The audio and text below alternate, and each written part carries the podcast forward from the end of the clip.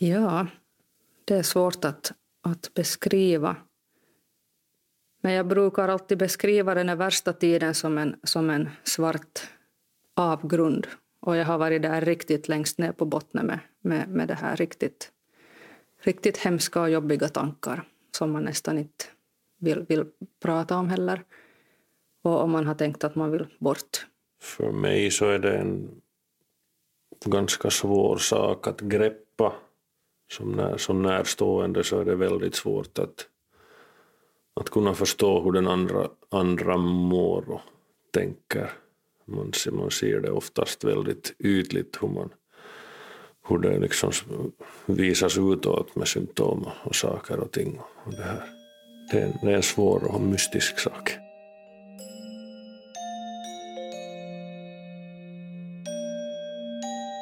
Välkommen till Psykprat med närstående. En serie om mental ohälsa. Jag har alltid varit den där lilla udda fågeln också. Jag minns det att, att jag bara hyperventilerade och jag fick som inte nere. Inte vet jag om jag vill skylla på någon, men nog över samhället. Jag har många gånger bestämt att nu bryr jag mig inte mera. Jag mådde så illa, för jag visste ju inte vad de där känslorna var. I det här avsnittet Celinda och Conny. En mix av kärlek och diagnoser. Celinda och hennes man Conny har varit tillsammans i 21 år. De har sett världen och levt studieliv tillsammans. De har jublat när Conny tog sig till VM-final i kulstötning. De har glatts ofantligt åt sina tre barn. Och så har de båda varit sjuka.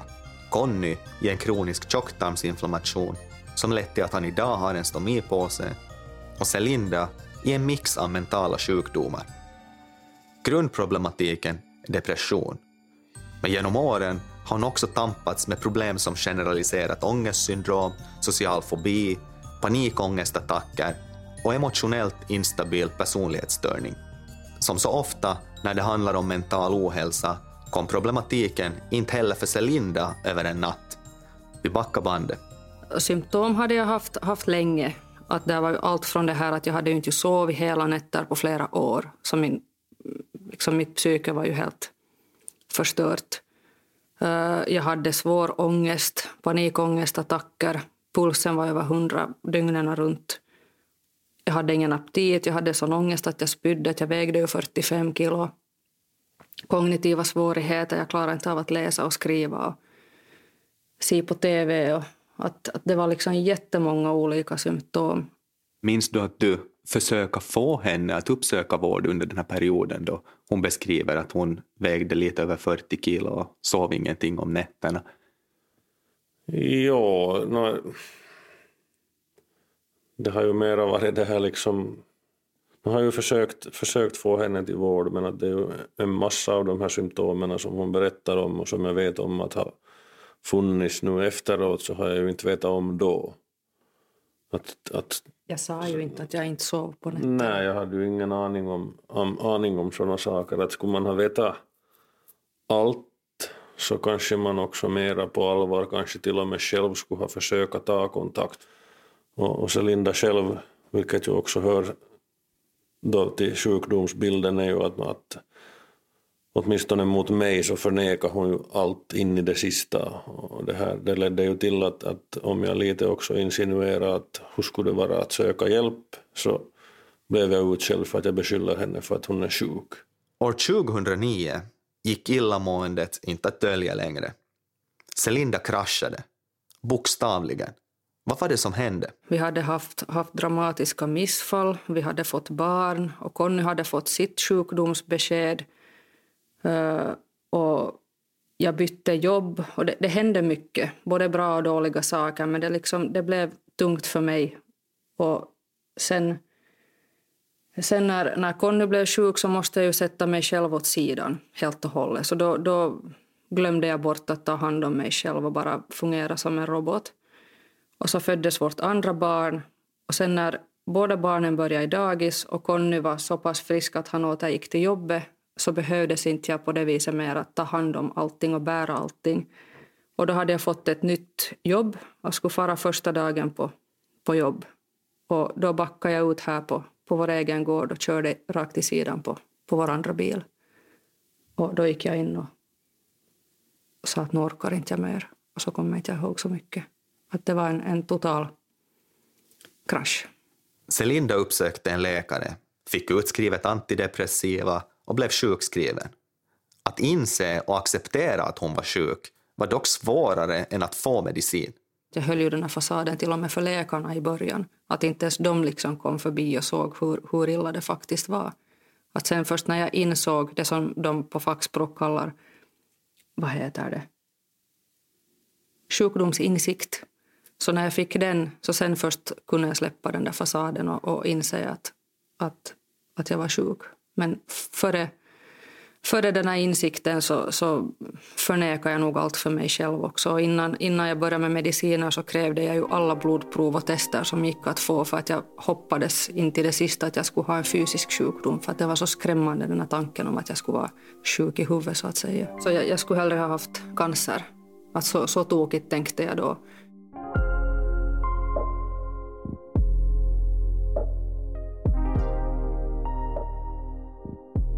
Depression, generaliserat ångestsyndrom, social fobi, panikångest. Den senaste diagnosen fick hon år 2016, emotionellt instabil personlighetsstörning. Det som tidigare kallades borderline. En person med emotionell instabil personlighetsstörning drabbas av starka känslor som växlar snabbt. Det är vanligt att man försöker handskas med de här känslorna genom ett beteende som kan bli destruktivt för en själv.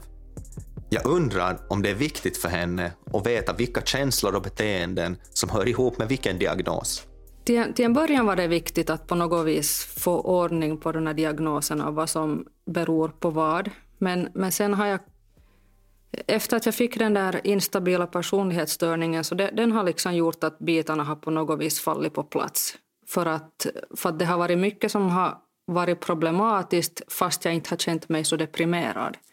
Och, och då liksom saknade jag någon slags diagnos som skulle förklara allting. Och, och då blev det på något vis skönare. Men, men sen är det ju några som frågar just att hur märker du av din depression och vad, vad är sen den här borderlinen och, och vad är vad? Att det kan inte jag riktigt säga för allt går så in i varandra. Att det, det är nog svårt. Kan du minnas hur det kändes att få en diagnos efter en lång tid?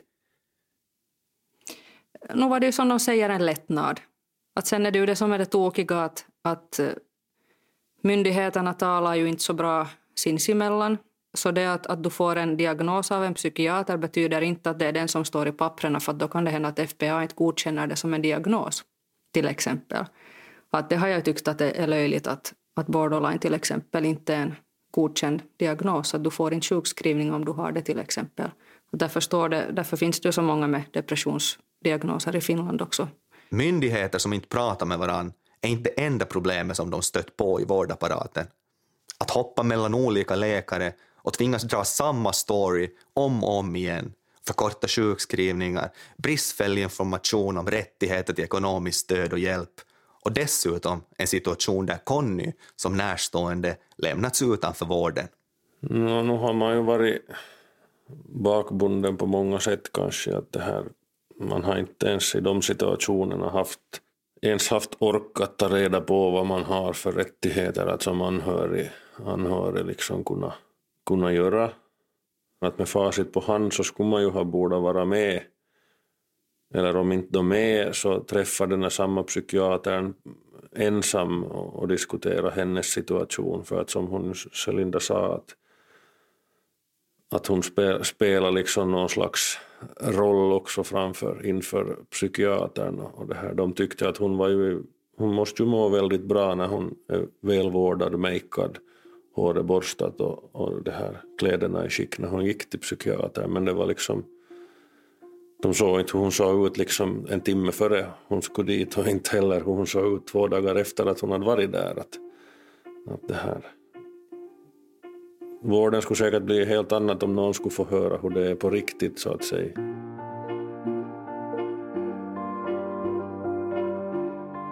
Vägen tillbaka har varit lång och svår.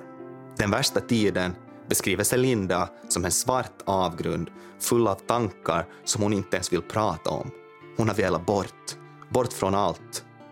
När hon långsamt kravlat sig upp så har en vindpuss fått henne att trilla dit igen. Idag står hon, som hon säger med egna ord, på en ganska stabil mark. Hur har hon lyckats ta sig upp från botten?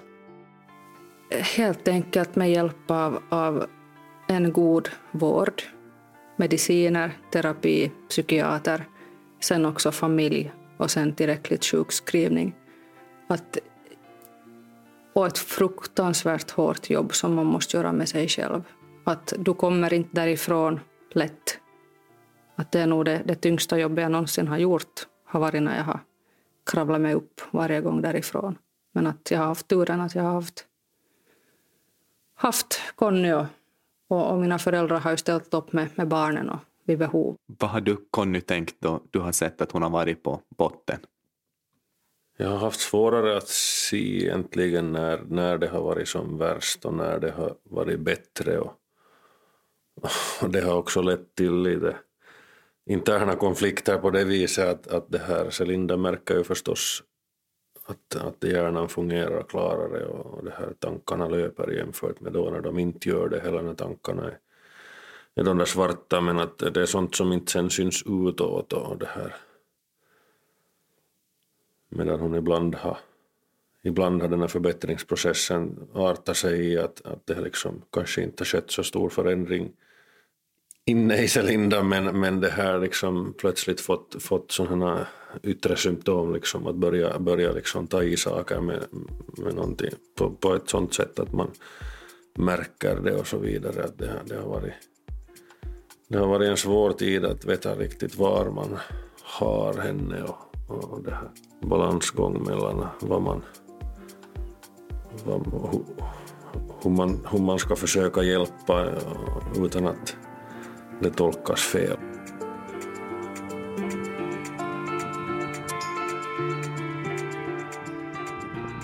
Nej, någon magisk trollformel som snabbt botar en depression, det finns inte.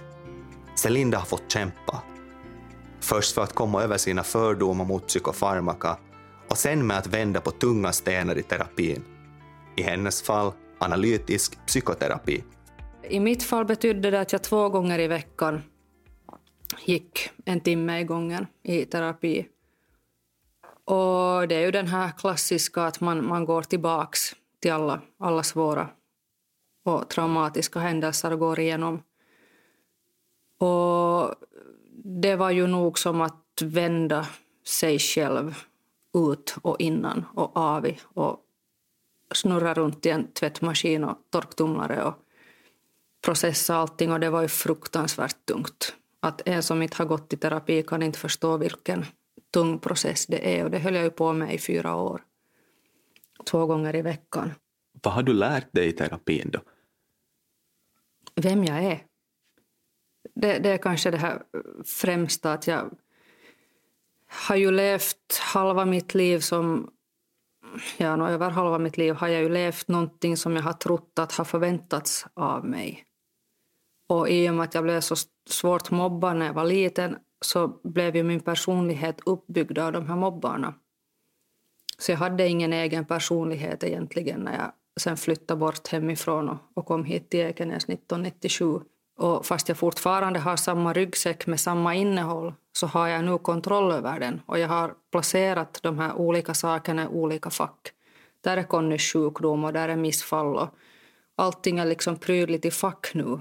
Att, att jag har nu kontroll över det och, och kan handskas med den här ryggsäcken på ett annat sätt utan att jag faller av den. Du har Conny en fysisk sjukdom och du Celinda har mental problematik. Hur upplever ni att eh, folk ser på det här? Är det någon skillnad hur en fysisk sjukdom bemöts versus en mental sjukdom? Du skrattar Celinda, vad tänker du? Det är ju en enorm skillnad. Att, att nu är det ju till och med vissa som har sagt rakt ut åt mig liksom att vad gnäller du för att Conny är sjuk på riktigt? Och, och redan det här när man ser på, på så ytliga saker som sociala medier som Conny lägger ut att nu har han varit till mejlans på kontroll och allt ser bra ut så får han ju fullt med likes och kommentarer och yeah, yeah. Sen om jag lägger ut någonting om, om, om min situation så är det total tystnad. att ingen, ingen vågar riktigt prata om de här sakerna ännu. Och, och det råder så mycket ännu förutfattade meningar och okunskap och oförståelse. Kanske någon borde komma på ett bättre namn än depression för det blandas ju ofta ihop med, med att man är deppad.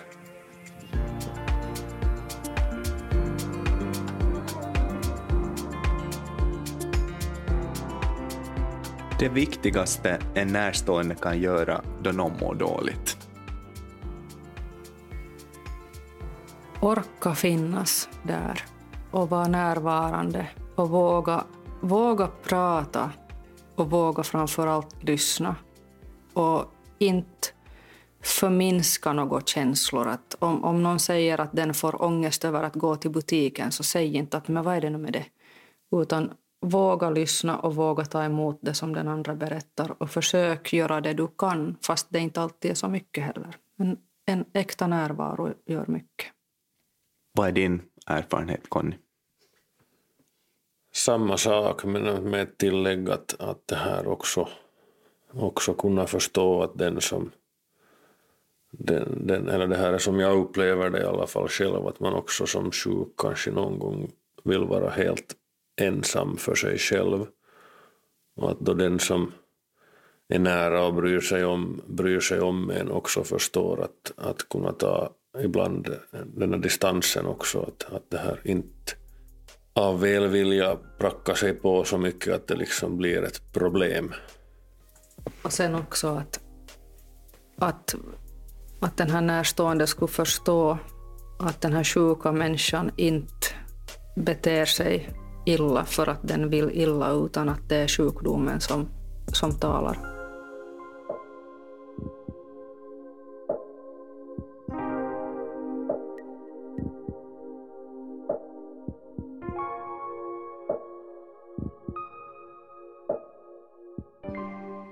Har dina sjukdomar fört någonting positivt med sig och i så fall vad? Jo, det finns absolut någonting gott i allt elände. Och främst är det just kanske det här att vi är faktiskt öppna med våra barn. Och där tror jag att, att vi kanske sår ett litet frö i dem som gör det lättare för dem senare i livet. Ifall de själva har problem eller, eller känner någon som har problem så, så är det kanske inte så tabubelagt för dem. Och sen också det här att vi har kommit varandra hemskt nära med Conny. Och, och folk blir lite förundrade ibland när man kan skämta om var Conny vill att jag ska strö ut hans aska när han dör. Och, och sen det här som kanske låter som en kliché men som är helt sant att, att vi värdesätter nog verkligen det vi har. Vi värdesätter våra barn och vår familj. Och, och det handlar inte om de här yttre faktorerna utan det, det, det, är de här små sakerna och den här vardagen. Att vardagen för mig är ju någonting som jag har saknat i flera år. När alla andra har varit på jobb och rest och hållit på så har jag legat här ensam i min ångest och, och spytt och gråtit. Så för mig är ju vardagen någonting jättefint som jag nu äntligen har. Att det är inte någonting trist och så går jag bara och väntar på att det ska bli veckoslut utan det är nog en sån här att man ser det vackra i, i livet helt enkelt. Utan våra problem och sjukdomar, bådas problem och sjukdomar, så skulle vi ju inte vara här vi är idag. Inte. Man, man har lärt sig en hel del, en hel del som inte liksom går att sätta fingret på heller. Fast vi är samma personer så är vi ändå inte samma som vi var för 20 år sedan. Att vi är någonting helt annat. Men att jag tror att man har det vi har lärt oss har man, har man nytta av dels om vi hamnar i dåliga tider på nytt men också i andra områden i livet, både i arbetslivet och överlag. Att, att det här man kan se på saker på lite annat sätt.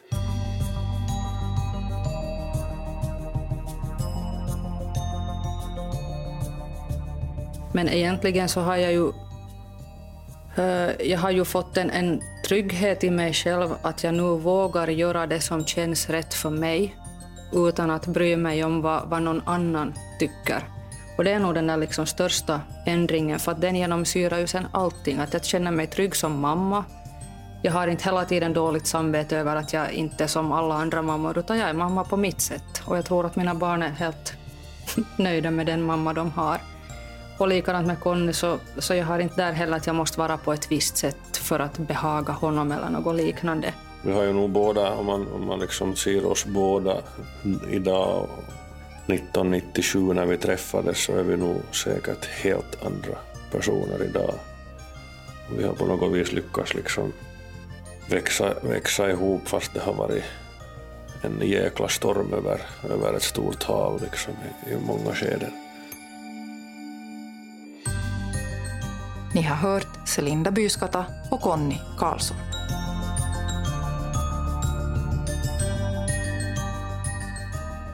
Psykprat med närstående.